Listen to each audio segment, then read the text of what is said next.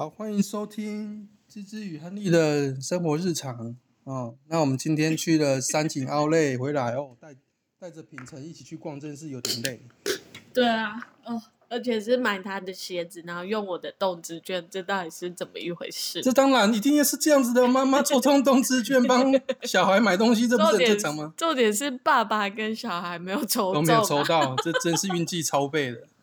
好，没关系。那我们现在已经回到家里了，想说等一下 红品成，哎，这个在叫就是品成，嗨，品成跟大家打招呼。哦，他害羞，他没有讲话，没关系，我们节目继续进行。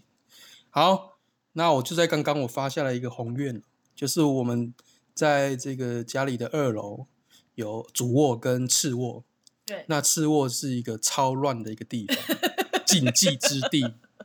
哦，为什么说它是禁忌之地呢？来，芝芝，你来说明一下。我不好意思说，就反正呢，就是我们我们那个洗完的衣服都不整，然后就就摆了一个地垫，然后我们就把衣服都都倒在那里那个地垫上，然后就就导致了就是每次越倒越多，然后根本就是一座山 来着。所以今天我发下了宏愿，哦，趁这个时间，等一下品成睡觉的时候，我要把它整理好，就这样子他刚刚是这样子说的，他说 Today finish。finish it，let's finish it。好，今天的节目就到这边，拜拜。拜。